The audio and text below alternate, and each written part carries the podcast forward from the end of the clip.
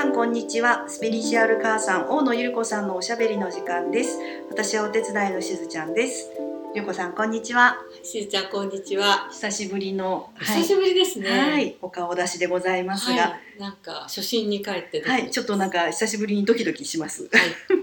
はい、はいじゃあ、えー、早速なんですけれども、はい、ご質問をいくつかいただいておりまして、はい、えー、そちらにお答えいただければと思います。ありがたいことです。ね本当ありがたい、はい、ちょっと前になるんですが、どんどんご質問ください。ぜひお願いいたします。はい、えー、まずですねロロゼッタさんからです。ロゼッタさん。はい、ありがとうございます。えー、いつも楽しく拝聴しております特に瞑想について思うところがあり質問させていただきたいと思います、はいはい、お二ついただいてまして、一つがチャクラ瞑想の順番についてということです。はい、で、えっ、ー、と、チャクラは下から開いていくというふうに聞いたことがあります、はい、えー、下のチャクラが開かないうちに上のチャクラを開くと精神面など不都合が出てくるともただ下のチャクラを完全にとなるといつまでたっても上のチャクラには進めない気もしますがどうなのでしょうかというのが一つ目の。はいあのチャクラ瞑想ですね、はい、はい、第一チャクラはこの音でとかね、うん、この色でって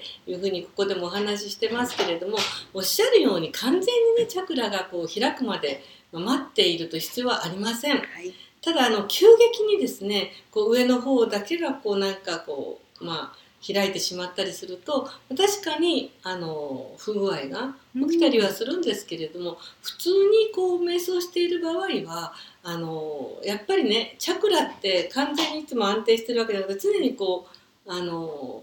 開いたり少し閉じたりっていうことがあるわけですね。うん。うんはい、でまあ例えばあの言いたいことをねこう昔もうちょっと言ってたのに、うん、なんか新しい職場に行って、うん、急になんかこう言いたいことがちょっとこう言えなくなっちゃったなんていう場合には、やっぱその時はその喉のチャクラが、まあこう、ちょっとね、滞ってくるわけで、そういう時には本当に例えば喉のチャクラだけをあの瞑想するなんていうのも全然 OK なんですよね。なのでね、あの、まああの、えーと、全身こう順番にやっていく呼吸もやりましたっけ、うん。はい、ね、あの第1番から、はい、ね、あの赤を呼吸してって言って上まで、あれなんかはあの全部ね、バランスが取れますし、うん、まあ、今日ちょっとなんかもう全然自信がなくてセルフパワーがないわなんて言った時は第3チャクラだけとか、はい、それからもう感情がねなんかこういろいろあってもなんかもう、うん、感情もムカムカするみたいな時は第2チャクラやってみたりとか、うん、なんかそんな風にねあのぜひあの自由に使っていただいていいんですけれども、まあ、特にこれからはですねあのアッパーチャクラといいますか、はい、喉それから第三の目クラウンっていうのを結構ねあの一生懸命やっても私は構わないと思うんです。っていうのがやっぱ上が開いてくると私のまあ考えですけど上と下と両方がね同時にこう結構意識がこう拡大していくなっていうのを体験として持っているので、なのでねあの第三の目が開いていくとやっぱりこうグラウンディングの方も分かってくるしいろんな感情みたいなものも第三の目が開けば理解できて第二チャクラも整う感情が解放できる。人を許せたりするっていうようなことが起きてくるのでなのでもうね統合の時代ですから。はいはい、あの自分がちょっとこのチャクラ弱いなっていうのをやっていただいてもいいしあの繰り返しになるけど、第3チャあの第3の目のチャクラは皆さんぜひぜひ。はい、やってみてください。そうですね。じゃあ、あの、ポッドキャストの過去のアーカイブの方にね、全部1から7までのがありますのでね、はい、そこでお好きなところをやっていただくなんていうのがいいかもしれないですね。いいと思いますね。で、まあ、はい、そのチャクラがね、あの、やっぱりちょっとバランスが取れたなと思うまで、うんまあ、1週間ぐらいは同じとこをやってみるっていうのがいいと思います。はい、おすすめでございます。はい、おすすめ、はい、おすすめでございます。はい。ではロゼッタさんの2つ目のご質問です、はい、えー、瞑想の効果ということで、はい、えー、古代の英知を拝聴しているとその通りと理解しつつ日々の生活の中では実行されていないことが多々あると感じます、えー、例えば他者をジャッジしてはならないという点などは気づかぬうちに他者の批判している自分をに気づいたりといったことがえでは石で変えようとする以外どのような方法で古代の英知を実践していけるのかと考えるとやはり瞑想ではないかと思えるのです。こういった考えでよろしいのでしょうか、はい、ビンゴでございます。ビンゴバッチリです、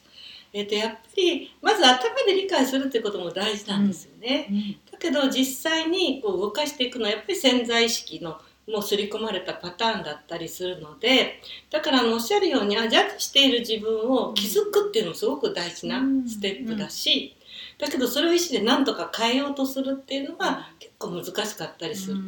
でも気づかないとそのまま続いていくから、はい、だからまあ気づいてそこをまあやめていく。あジャッジしたらあやめたって言って、うん、あの自分なりの儀式、うんはい、パッとやったりとか、うん、そういう儀式をして中心に戻すっていうのも大事ですけど、でもおっしゃる通りやっぱりあの瞑想とか、それからマントラとかっていうのが本当にあのすごく効果ありで。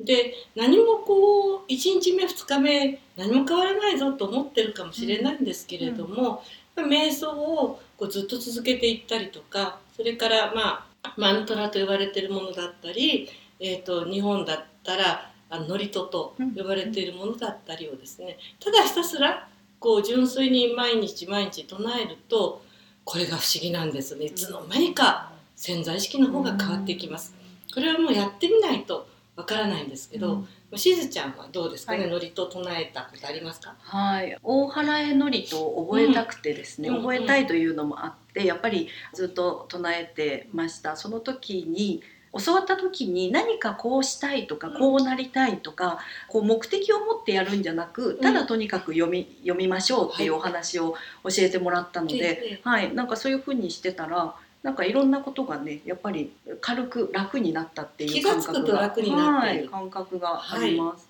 はい、ね今おっしゃってくださったようにこれがやっぱり一番あの理想的な変化の仕方だっていうふうに言われていて、うん、まあ、いきなりガーンときて、うん、ねこうトラウマによって人は変わるっていうふうに言われてますけどそれって結構しんどいんですよね。だからあの気が付いたらあれ？前みたいに反応してないよ、みたいなのが一番よくてでまあそれにはやはり瞑想おっしゃる通り、瞑想で内側から自然に変わっていくというのをぜひ試してみてください。